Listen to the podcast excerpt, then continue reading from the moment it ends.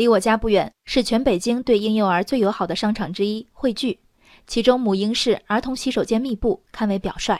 但与之接驳的西红门地铁站又是我见识过的最不友好的地铁站之一。如果想使用直梯，唯一的路线是逆行挤过狭长的安检通道，挤就挤吧。偏偏有那么一回，挤完发现直梯竟然坏了。我无奈推着婴儿车里的马里奥到达楼梯口，两个年轻的女安检员正在聊天儿。我无法同时拎车和抱娃，如果分两次搬运，又担心把孩子弄丢，于是求助安检员帮我分担车和孩子当中的任一个。不出所料，我被拒绝了。最终的方案是，他们替我盯孩子一分钟，孩子站在楼梯上头，目送我三步并作两步拎车下楼，再冲回他的身边。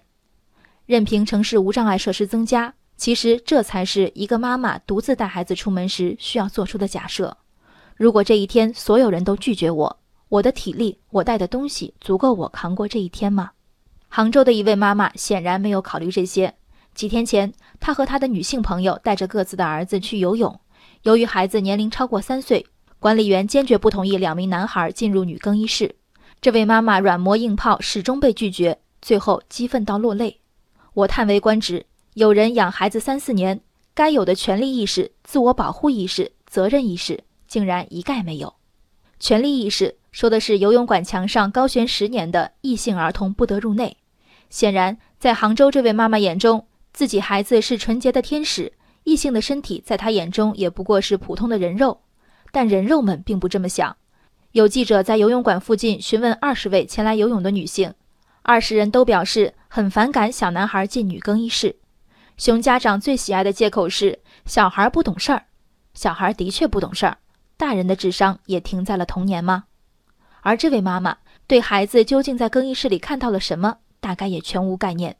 少有人带女孩进男更衣室，难道反过来，男孩进女更衣室就是不吃亏的买卖吗？性教育的缺失由此开始。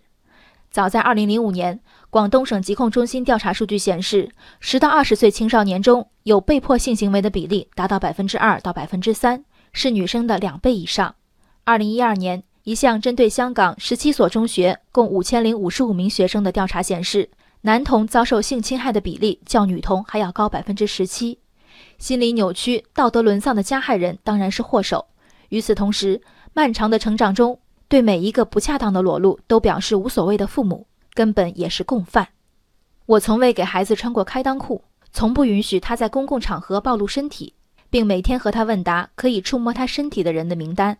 不去异性更衣室，岂止为尊重他人，更是保护孩子。即便更衣室里所有女性都同意小男孩在此更衣，作为妈妈，仍然应该对孩子说这是不对的。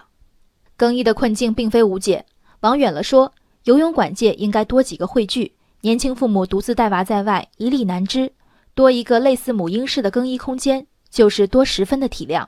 但我实在不看好公共设施随观念更新的速度，更现实的办法是。杭州这位妈妈可以和我一样扪心自问：如果这一天所有人都拒绝我，我能扛过去吗？如果必须带儿子游泳，必须去只能在公共空间更衣的游泳馆，那么能不能选择男性家庭成员或男性朋友能参与的时间？你看，我在西红门地铁站拎推车又抱孩子，爬完长长的楼梯后，一转身就去汇聚买了一个三角零丁、总重两公斤的轻便小车。同时抱着娃和推车，从此不在话下。碰到问题，从自己入手总是最容易的。人生海海，见微知著。我是静文，往期静观音频，请下载中国广播 APP 或搜索微信公众号“为我含情”。